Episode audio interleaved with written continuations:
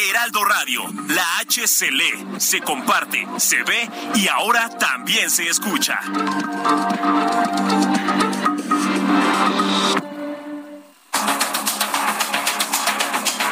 Los expertos se reúnen para debatir, desmenuzar a la noticia y a sus protagonistas. Esta es la mesa de opinión del Heraldo de México y La Silla Rota, bajo la conducción de Alfredo González Castro y Jorge Ramos, por El Heraldo Radio. Iniciamos.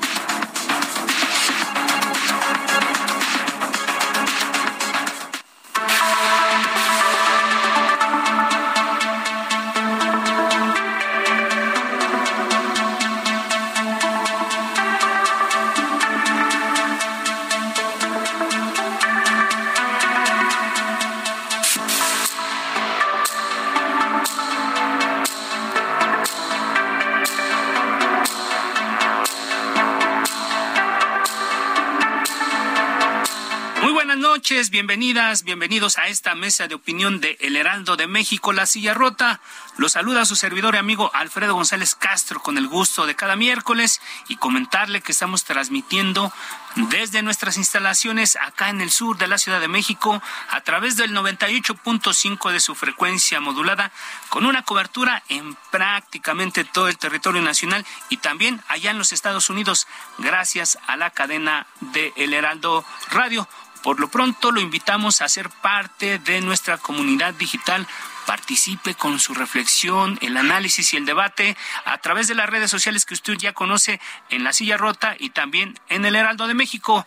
Y bien, también como cada noche, como cada miércoles, saludo a mi colega y amigo Jorge Ramos, director editorial de La Silla Rota, a quien tengo el honor de acompañar en la conducción de este espacio. Jorge, ¿cómo estás? Muy buenas noches. ¿Qué tal, Alfredo? Muy buenas noches y buenas noches al auditorio, por supuesto. Muchísimas gracias siempre por su presencia, por escucharnos y por acompañarnos en estos temas que tratamos que sean pues del interés de la audiencia. Y bueno, fíjate, Alfredo, estamos viendo un debate, ¿no? El presidente Andrés Manuel López Obrador tiene la vista fija en una reforma electoral con la que pretende socavar al Instituto Nacional Electoral. Se busca acabar, entre otras cosas, con institutos y tribunales locales para instaurar realmente un centralismo electoral, lo cual pues mina al servicio profesional electoral al proponer que los consejeros electorales se elijan mediante el voto directo de la ciudadanía. Además, se busca quitar al INE la construcción del padrón electoral, mientras que la fórmula para integrar al Senado dejará sin representación a partidos más pequeños. Estas son algunas de las planteamientos de la reforma impulsadas por esta autodenominada Cuarta Transformación, Alfredo. Así es, Jorge. Y bueno, recientemente le atizó al tema la presidenta de la Comisión de Derechos Humanos, Rosario Piedra, que a final de cuentas se montó en una atribución que no le correspondía. Pero bueno, los expertos son los que saben de estos temas y bien, ellos nos ayudarán a entender qué está pasando con esta situación. Y para eso precisamente damos la bienvenida a Héctor Díaz Santana. Él fue titular de la Fiscalía Electoral y ahora es especialista en temas electorales. Héctor, ¿cómo estás? Muy buenas noches. Muy buenas noches, Alfredo, Jorge. Buenas noches, Arturo, también. Gusto estar con ustedes. Gracias, Héctor Díaz Santana. También saludamos esta noche a Arturo Espinosa Silis. Él es fundador y director de la consultoría Estrategia Electoral, académico de la Universidad Panamericana y observador de la Organización de Estados Americanos. Arturo, gracias. Muy buenas noches. Alfredo, Jorge, buenas noches. Héctor, me da muchísimo gusto poderte saludar. El gusto es mío. Bueno, pues sean bienvenidos y bueno, pues arranquemos con en este análisis. Muchas voces se han unido para alertar sobre estos riesgos que entraña la reforma electoral que impulsa el oficialismo. Hay una marcha prevista para el 14 de noviembre y bueno, hasta los obispos mexicanos han alzado su voz en defensa del Instituto Nacional Electoral. Héctor Díaz Santana, ex titular de la FEPAD, especialista en asuntos electorales, ¿qué es lo que más te preocupa de esta reforma electoral que se está planteando? Mira, a mí lo que me preocupa es que hay un ambiente demasiado raro. Todo el mundo habla que es una reforma electoral que va al fracaso, que va a la centralización, que es a la par de un gobierno populista, pero no se allanan las causas. Y yo quiero decirles al auditorio y a ustedes, es que hay que reflexionar de manera profunda. ¿Qué pasó en Bolivia en el año 2019?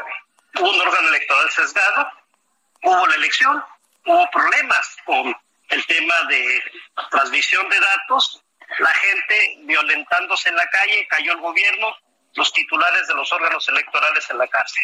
¿Qué pasó en República Dominicana con voto electrónico? No funcionó la urna, a las 3 horas tuvieron que suspender la elección y ya se andaban agarrando en las plazas públicas a palos. ¿Qué pasó en Honduras en el 2017? Un órgano electoral claramente favoreció al gobierno y las instituciones internacionales hicieron reportes que hubo fraude. El presidente, con una fuerza, del Estado, lo impusieron, y este presidente 4 años después está ahora en la cárcel, acusado de narcotráfico cuando terminó su mandato. Y si no es eso suficiente, Nicaragua en el 2021, elecciones que nadie les creyó. ¿Qué pasa?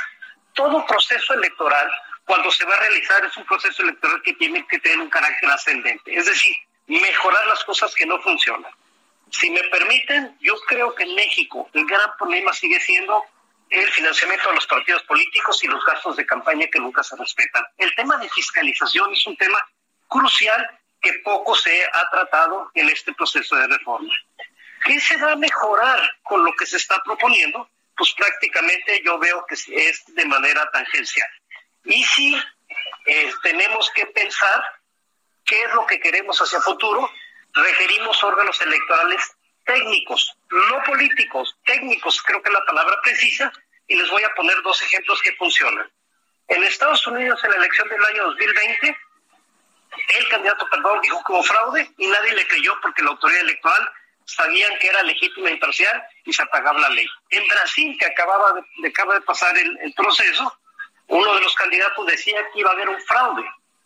Brasil, a diferencia de México, tiene un Tribunal Supremo de Elecciones donde los titulares son personas de amplio reconocimiento por su conocimiento en temas electorales. ¿Y qué pasó? Aunque dijo 1000 veces que hubo fraude, nadie le creyó, y la transición de gobierno se va a hacer de una manera natural.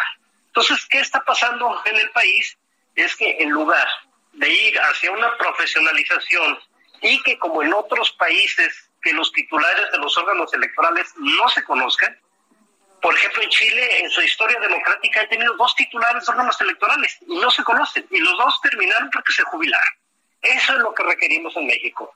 No hacer experimentos cercanos a un proceso electoral donde el futuro puede ser totalmente incierto de sus resultados. Muy bien, muchas gracias, Héctor Díaz. Y precisamente siguiendo en la línea que tomas un poco para contextualizar este asunto, desde 1976, si no mal recuerdo, han habido 8 reformas electorales en el país, pero todas emanaron de exigencias de la oposición y de la ciudadanía.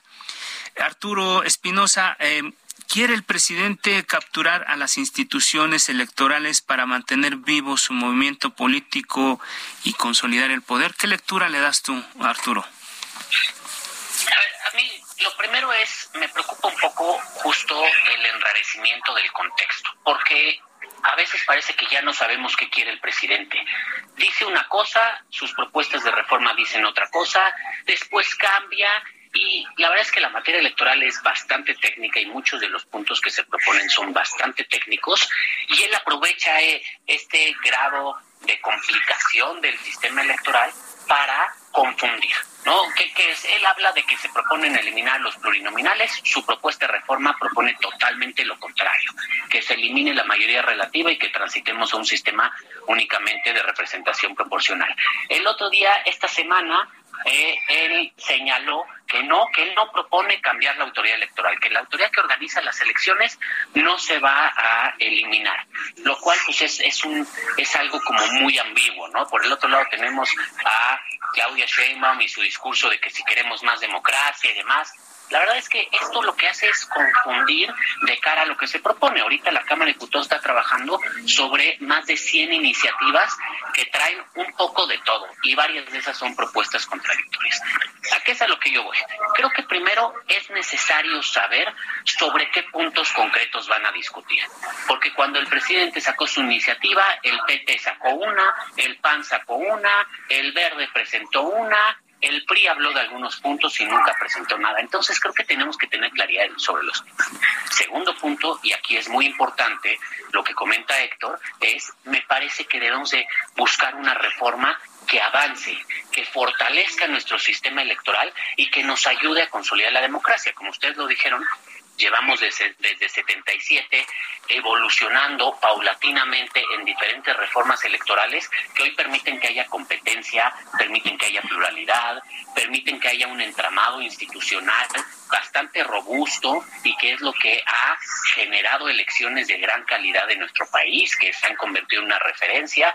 Cierto, hay temas que nos preocupan, el tema del dinero en las campañas preocupa, el tema de la intervención del crimen organizado y del narcotráfico en las elecciones nos debe de preocupar bastante, pero creo que antes de poner solución es importante saber cuáles son los grandes problemas del sistema y a partir de eso cuáles son las soluciones que se plantean. Creo que hoy ni hay un diagnóstico y también hay soluciones para todos los gustos, ¿no? Para lo que quieran y se van acomodando. A mí me parece que lo que el presidente busca es capturar al sistema electoral para hacer un sistema electoral afín, porque no podemos olvidar que hoy en día el órgano que más ha limitado el ejercicio de la función pública a partir de lo que establece el marco legal ha sido el INE y esa ha sido la constante en las últimas elecciones, batalla del INE con los servidores públicos. Así es, Arturo Espinosa, totalmente de acuerdo en esta observación que haces respecto de lo que se está avanzando y realmente estamos poniendo, digamos, en riesgo, ¿no?, lo que se está avanzando. Pero a veces estas discusiones como que se alejan un poco del ciudadano, de a pie. Y Héctor Díaz Santana, me gustaría preguntarte, el ciudadano en general debe estar al tanto de esto que se está discutiendo. ¿En qué nos afecta y en qué nos beneficia a los ciudadanos de a pie con esta reforma? Y sobre todo pensando, insisto, en quienes nos están escuchando. Héctor Díaz Santana.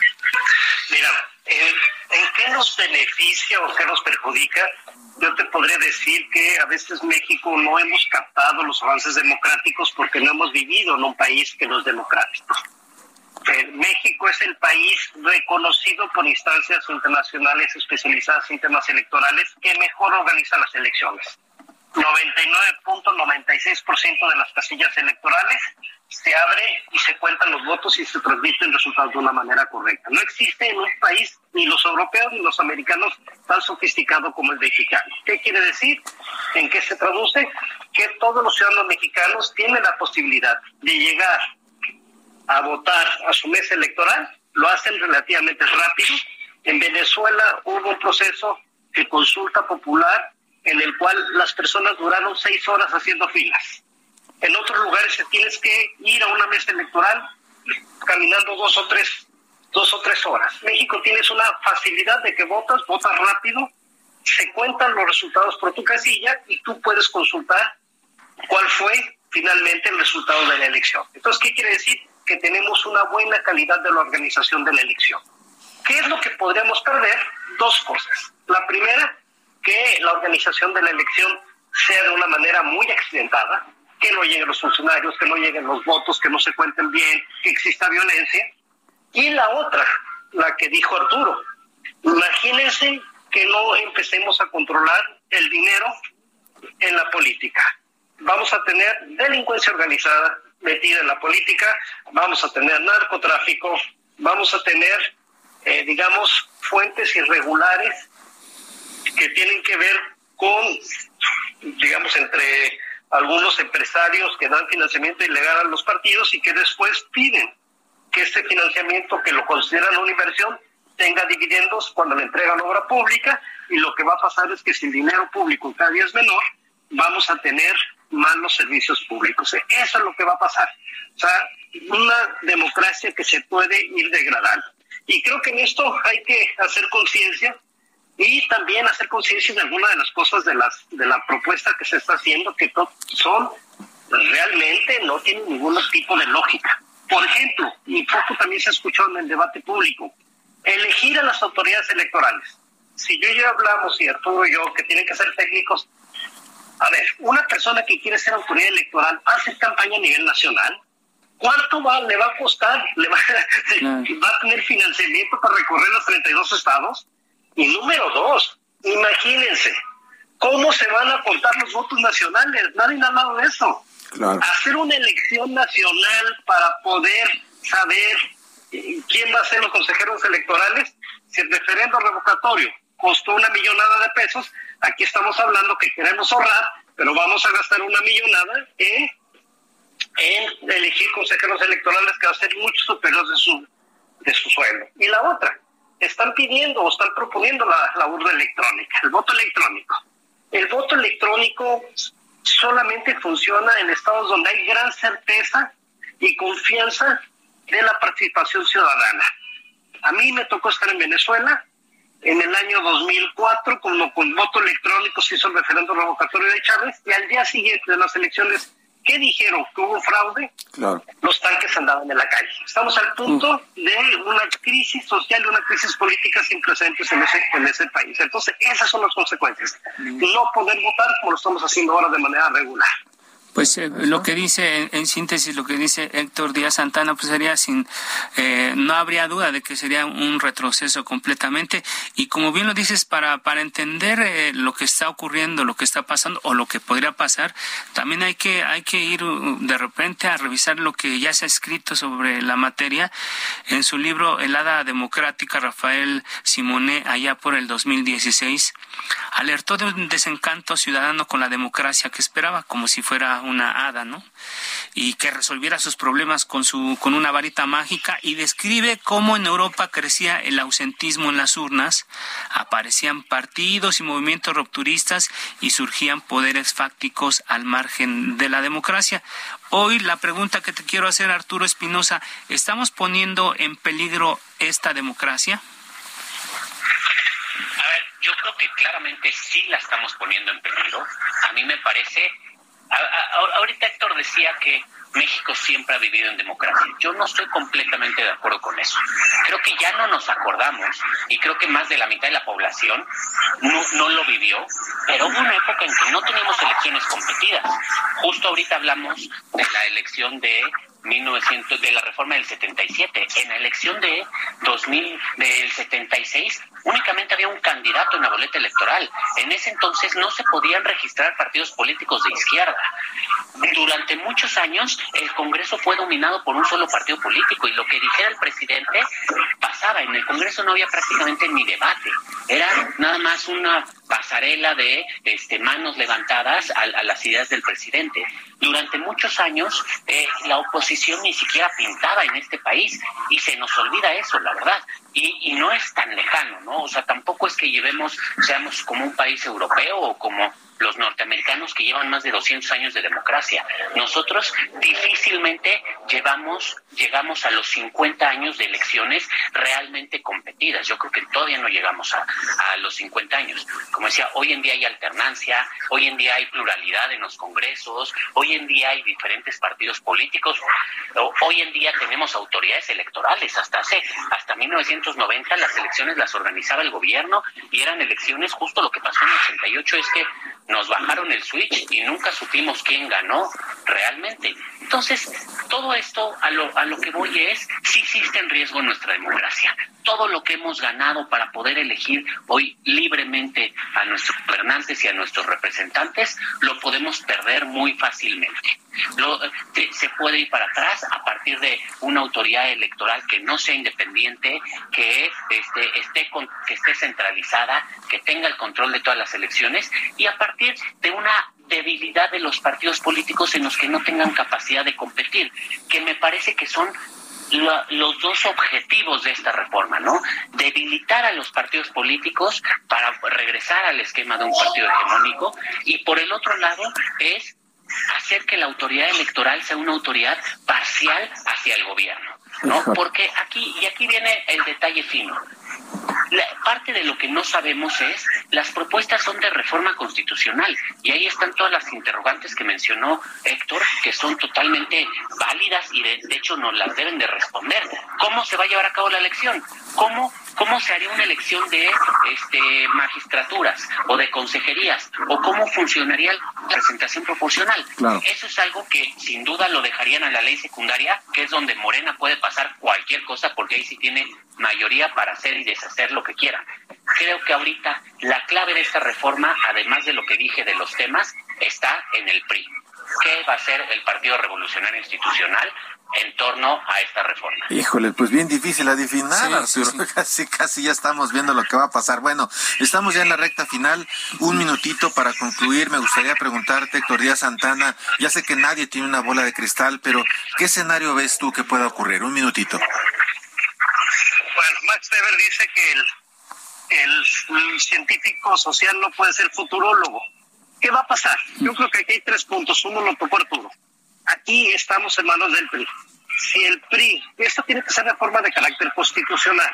Si el PRI acepta la reforma, casi les podría decir que vamos a tener un retroceso de más de 50 años. Es cierto, México es un país que yo hablaba que tiene los andamiaje básico y mínimo de una democracia, digamos, representativa, no una democracia total. Pero el riesgo que podemos tener es tener un retroceso de muchos años. Número dos, creo que es el momento que los ciudadanos se opongan de manera, digamos, muy contundente en contra de una reforma de esa naturaleza, y los medios de comunicación también empiecen a hacer su papel.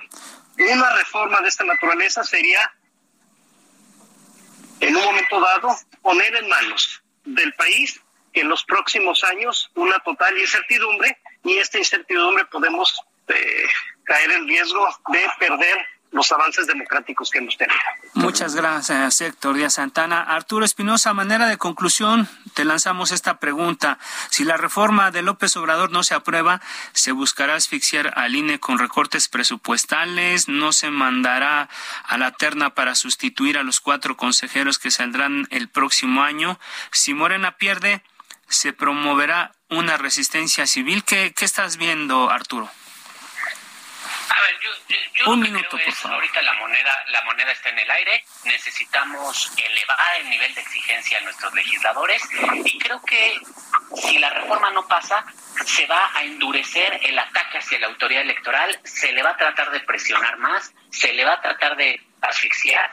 Pero creo que aquí es donde la ciudadanía y la oposición debemos de estar muy firmes, observando lo que hace la mayoría y también la oposición, y debemos de poner ahorita todas nuestras fuerzas en exigir un proceso de designación de consejeros y consejeras, incluidas a la presidencia del INE, transparente y un buen proceso. Muy bien, pues ahí está Arturo Espinosa y Héctor Díaz Santana, Alfredo. Gracias Héctor Díaz, extitular de la Fiscalía Electoral y especialista en temas electorales. Arturo Espinosa Silis, académico de la Universidad Panamericana y observador de la Organización de Estados Americanos. Gracias a ambos por tomarnos la llamada esta noche. Agradecemos su participación. Gracias por la invitación. Un abrazo.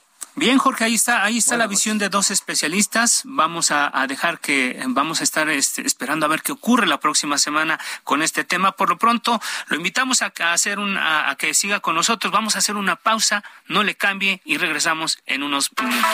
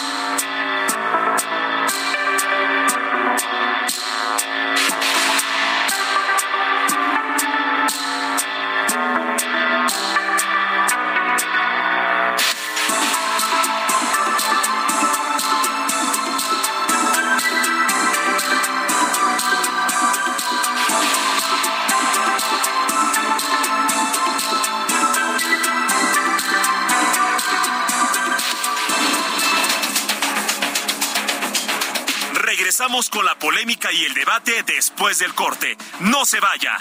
Esto es Mesa de Opinión, El Heraldo, La Silla Rota.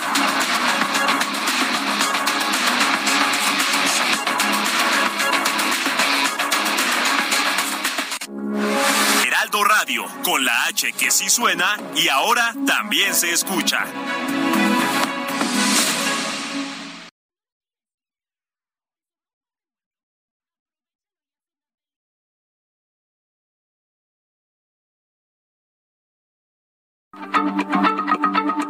Heraldo Radio, la H se lee, se comparte, se ve y ahora también se escucha.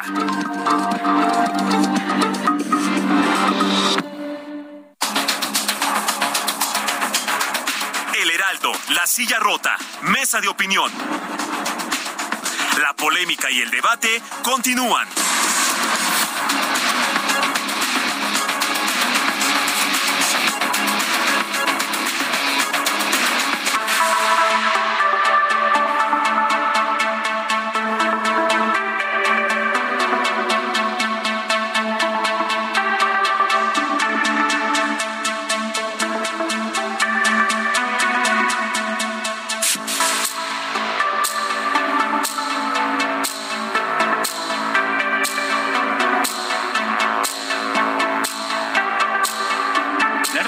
Estamos transmitiendo desde nuestras instalaciones acá en el sur de la Ciudad de México por el 98.5 de su frecuencia modulada y llegamos a prácticamente todo el territorio nacional y también allá en los Estados Unidos.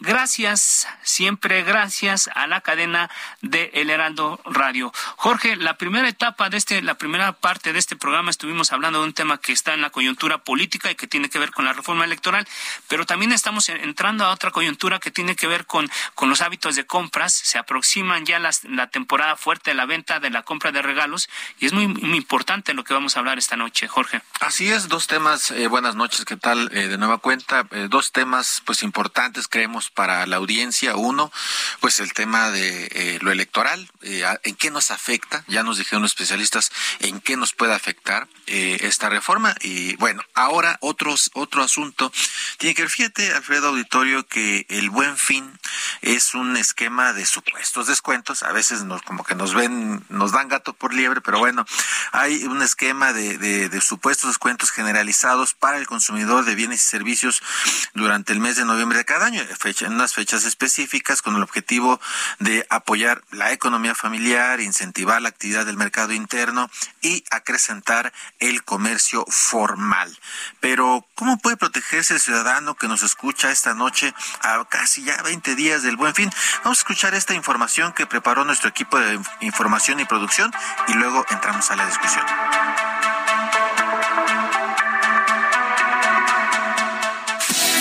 Con la llegada de noviembre y del fin de semana largo por la celebración del inicio de la Revolución Mexicana, llega el Buen Fin 2022, en el que miles de personas buscan las mejores promociones y descuentos para realizar sus compras. El Buen Fin, también conocido como el fin más barato del año, se realizará del 18 al 21 de noviembre. Para su edición 2022, el Buen Fin regresará tal y como lo conocíamos antes de la pandemia por COVID-19 y tendrá una duración de 4 días. El Buen Fin está inspirado en el Black Friday de Estados Unidos. Sin embargo, mientras las tiendas mexicanas suelen ofrecer meses sin intereses y rebajas del 15 al 60%, las estadounidenses dan rebajas mayores al 50% y la mayoría son de hasta el 70%, aunque durante un solo día. Según el Servicio de Administración Tributaria, también se encuentra el sorteo en el que aquellas personas que hagan compras de 250 a 15 mil pesos durante el Buen Fin con su tarjeta de crédito o débito pueden participar para ganar premios desde 250 a los 250 mil pesos. Sin embargo, tenga cuidado, compare precios y escuche las recomendaciones de los especialistas. Informó para la Mesa de Opinión El Heraldo de México, La Silla Rota, Leslie Medina.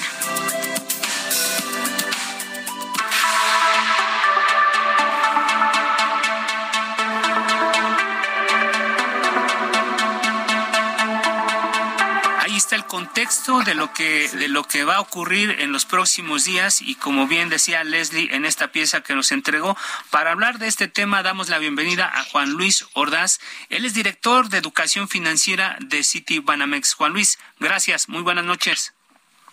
¿Qué tal? Muy buenas noches, Jorge, Alfredo, qué gusto saludarlos. Muchísimas gracias por la invitación. Gracias. También damos la bienvenida esta noche a José Eduardo Ramos Mejía. Él es director de la Oficina del Consumidor Oriente de la Profeco, acá en la Ciudad de México. José Eduardo, gracias. Muy buenas noches. Muy buenas noches, Jorge. Un gusto. Alfredo, buenas noches. Gracias por el espacio para compartir con los consumidores qué es lo que está haciendo la Profeco en estos días. Muchísimas gracias a ambos. Y bueno, pues, Alfredo, la verdad es que siempre da cosquillas, ¿no? La tarjeta ya nos quema las manos. Dar el tarjetazo, ¿no? Para comprar cosas que a veces ni necesitamos, ¿no?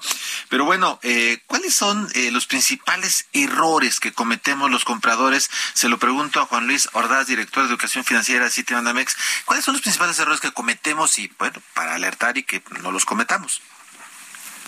Pues yo pienso que hay muchos errores. El primero es que generalmente no se planea. A veces hay personas que llegan a una tienda a ver qué me encuentro. A veces también no se compara. Llego a la tienda que me queda probablemente más cerca de mi trabajo, de mi casa. Me voy a esa, veo esa primera opción.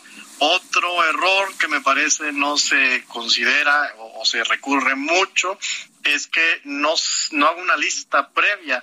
Otro error, muchas veces no se conocen los precios previamente, entonces me dicen esto está en el súper descuento y me voy por eso, que de hecho ese es otro error, guiar mi decisión por el descuento, tiene 50%, tiene 70%, lo compro, oye, pero el precio es muy elevado. Y no me fijo en el precio final. Y a veces no se analizan también los descuentos. Esto tiene 40 más 20, pues es 60%. Pues no. Entonces muchas veces se compra de esa manera.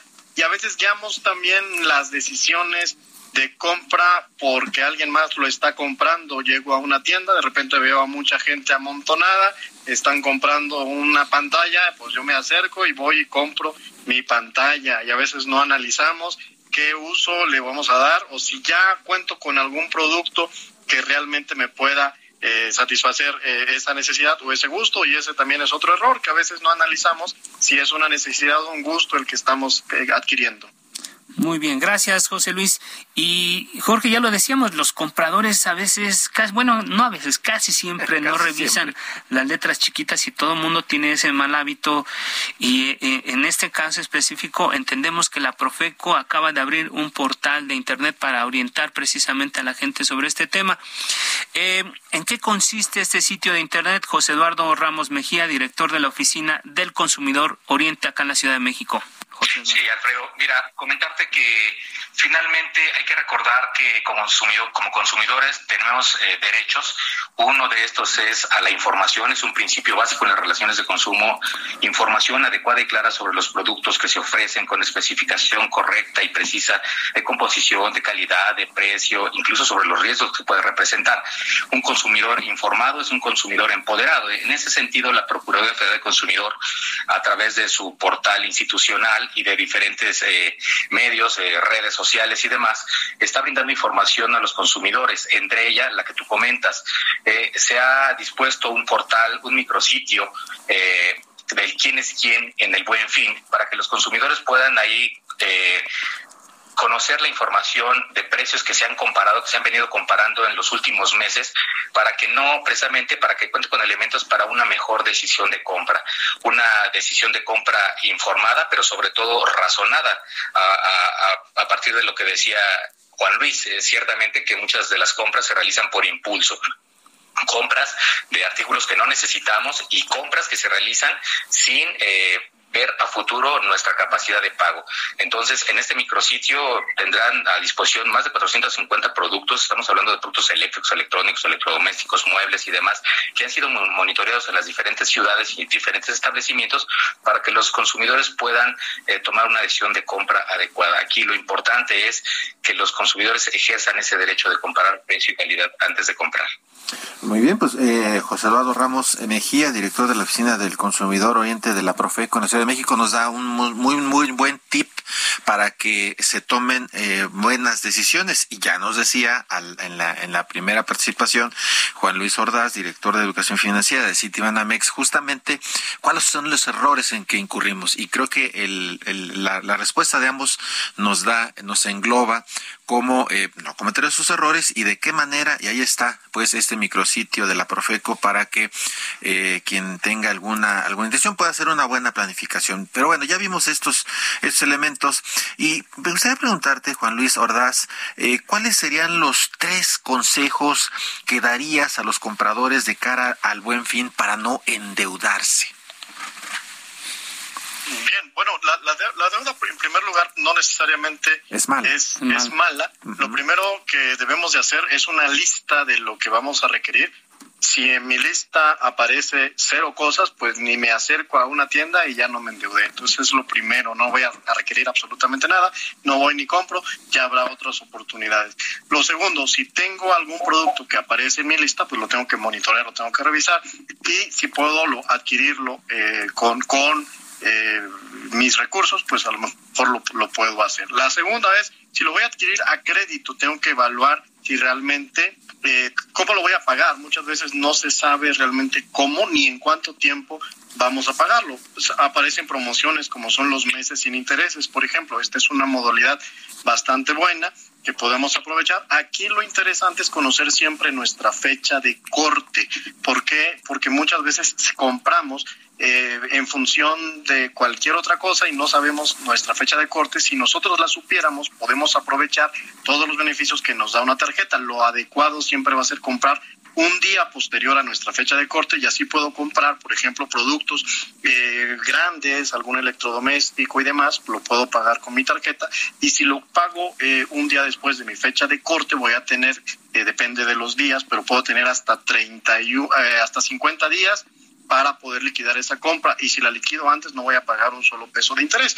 Entonces esa es una ventaja que voy a tener. La otra es importante conocer nuestra capacidad de endeudamiento. Esta debe ser hasta el 30% del ingreso que tenemos después de descontar nuestros gastos importantes, la luz, el agua, los gastos que sí realmente tenemos que hacer, y no endeudarnos más allá de eso. Así que si vamos a ocupar promociones a meses sin intereses, después también tenemos que estar monitoreando nuestro estado de cuenta para poder cubrir el pago mínimo más meses sin intereses.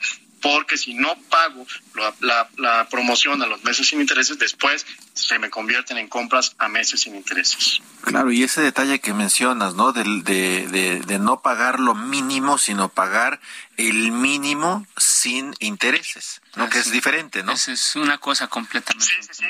De hecho, aparece en mi estado de cuenta. Por un lado aparece el pago mínimo, y por otro lado aparece la promoción a los meses sin intereses. Muchas veces me voy nada más, pago el mínimo y no cubro la mensualidad correspondiente a los meses sin intereses, y entonces ya la siguiente pues ya me va a cubrir intereses, entonces ya no aproveché realmente esa promoción. También otra cosa, si voy a comprar a meses sin intereses, tengo que fijarme porque que sea el mismo costo. Muchas veces me dan un precio diferente si pago de contado que si pago a meses sin intereses. Si me dan un precio más alto a meses sin intereses, pues realmente sí tiene intereses, entonces no hay promoción como tal. Así es, gracias Juan Luis. Importante la forma en la que uno paga, pero también importante la forma en la que uno compra, porque la mayoría de las veces que compramos lo hacemos por impulso. Entonces sabemos que a la Profeco no le alcanzan las manos para sobre todo poner a orden entre los comerciantes o la gente que ofrece algún servicio, y la gente lo hace, cree que todo el tiempo hay oferta, sobre todo en estas fechas.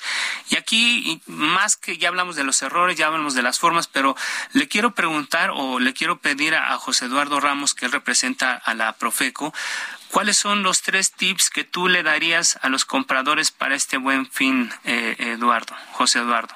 Sí, además de lo que ya nos comentó Juan Luis, de realizar una lista de las necesidades, ver nuestro presupuesto, comparar los precios, la calidad, algo muy importante es revisar la información, leer claramente los términos y condiciones de compra, checar y asegurarse que los precios que están exhibidos estén en montos totales a pagar. Muchas veces vemos anuncios con un precio muy atractivo, puede ser de una pantalla, y resulta que al final no es el precio que está exhibido el que se paga, porque era más IVA. Entonces aquí es importante que los consumidores seamos muy analíticos, seamos muy críticos en cuanto a la información que se nos proporciona. Vamos a tener ofertas, vamos a tener promociones, y aquí es muy importante leer bien esa información, leer en qué consiste consiste esa promoción, si es el 3x2, si hay alguna restricción. En términos de la Ley Federal de Protección al Consumidor, en el caso de que se apliquen las restricciones, deben de indicar claramente en qué consisten estas restricciones. Muchas veces esa promoción o esa oferta aplica solo si es a partir de un determinado monto de compra, si es por el pago con una determinada tarjeta de crédito o en una forma de pago, ya sea en efectivo, débito o crédito. Y esta situación no la ve el consumidor. Toma el producto, va a la caja y paga, le hacen el cargo directo a la tarjeta, pero resulta que no le aplicaron la promoción, y es porque él no leyó claramente o no exigió esta información. No exigió que le dijeran en qué consistían los términos, en qué consistía la promoción, los alcances, sobre todo las garantías. En términos de la Ley Federal de Protección al Consumidor, las garantías no son inferiores a 90 días, no deben ser inferiores a 90 días.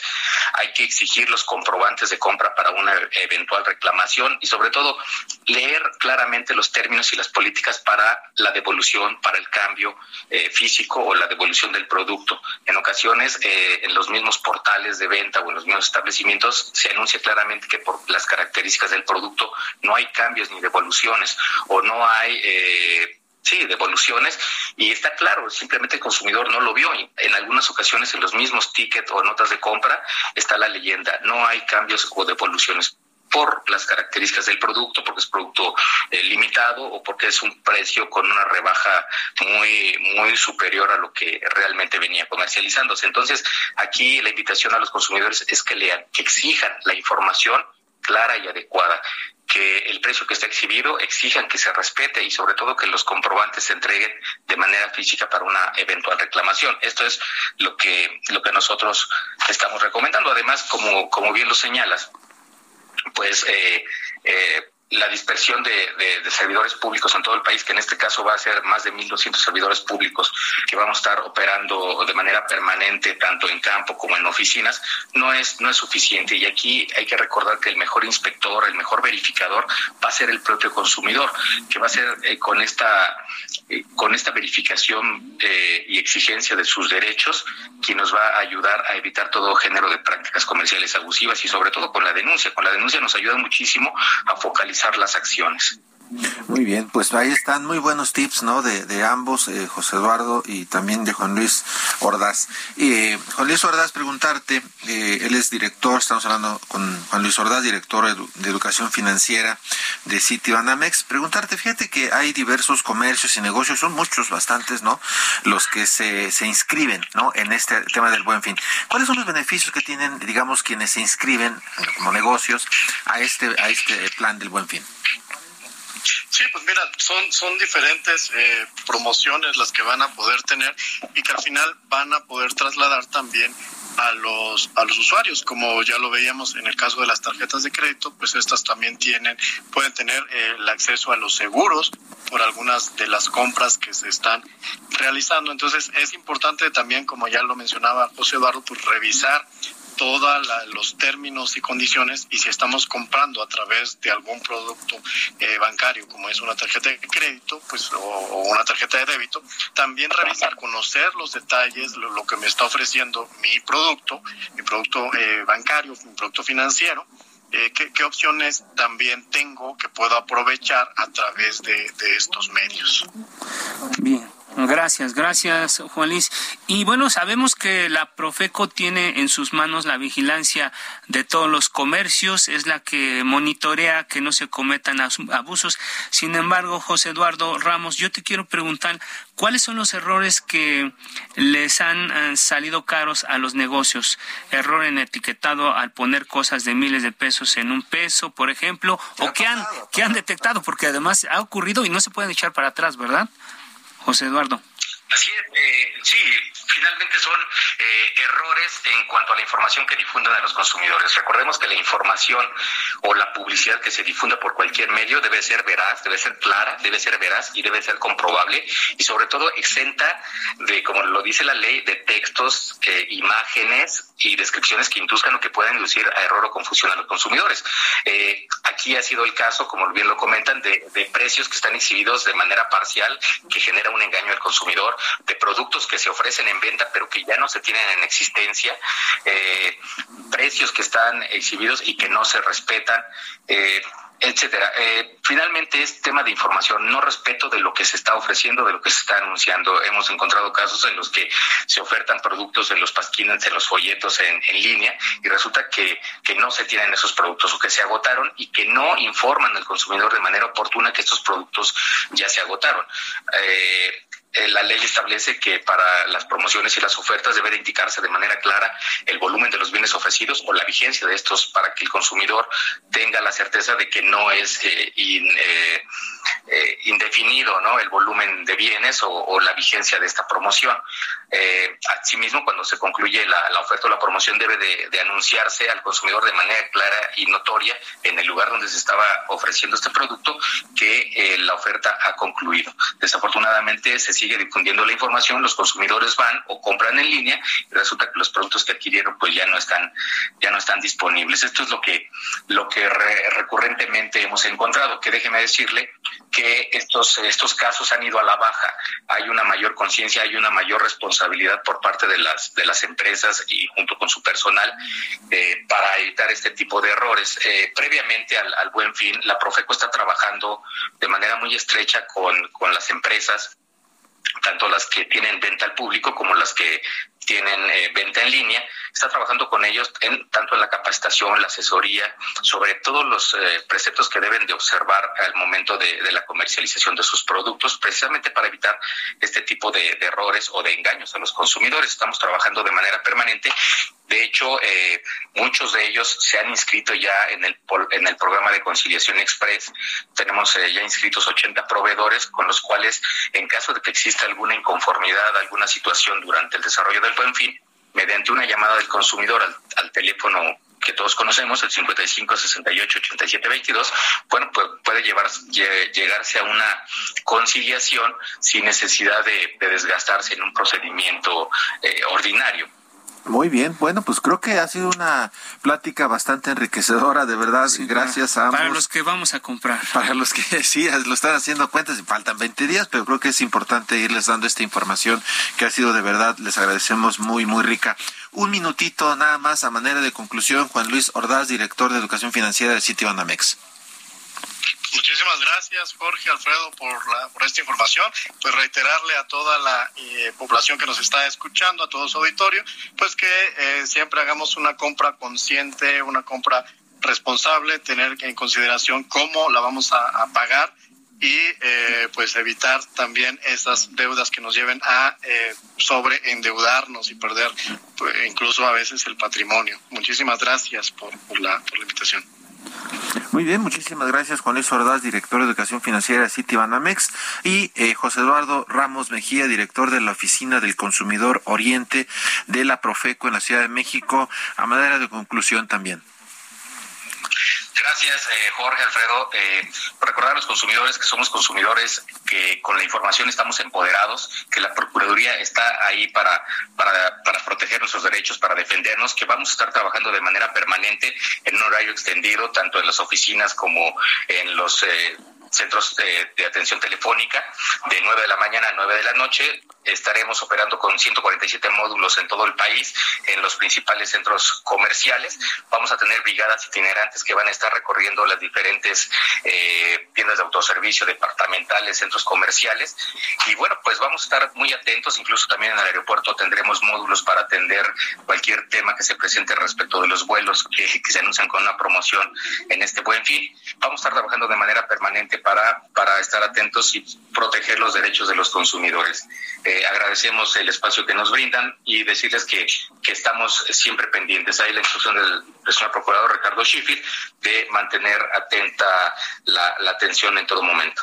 Gracias, José Eduardo Ramos Mejía, director de la Oficina del Consumidor Oriente de Profeco, acá en la Ciudad de México. Gracias, Juan Luis Ordaz, director de Educación Financiera de Citibanamex. A ambos, gracias por estar esta noche con nosotros. Así es. Bien, Jorge. Gracias. Bien, Jorge, amigos del auditorio, agradecemos mucho que nos haya acompañado en la emisión de esta mesa de opinión de El Heraldo de México, La Silla Rota. Llegamos al final y, como siempre, agradecemos a quienes hacen posible este esfuerzo. Isaías Robles en la información, Ángel Arellano en la producción, Jorge Aguilar y Emanuel Bárcenas en los controles técnicos y Gustavo Martínez en la ingeniería. Los esperamos el próximo miércoles a las 9:00 p.m. en la mesa de opinión A Fuego Lento y dentro de 15 días en la mesa de opinión La Silla Rota. Descanse. Muy buenas noches, quédese con Víctor Sánchez Baños en las frecuencias de El Heraldo Radio. Jorge, nos vamos. Nos vamos, buenas noches, no se les olvide ser felices y nos escuchamos.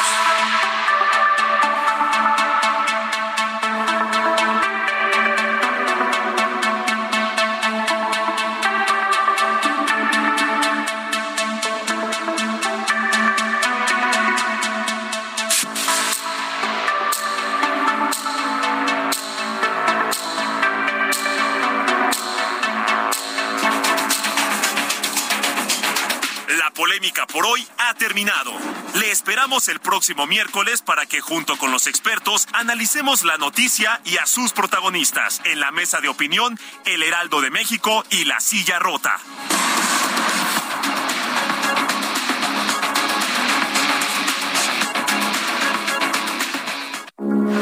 Heraldo Radio, con la H que sí suena y ahora también se escucha.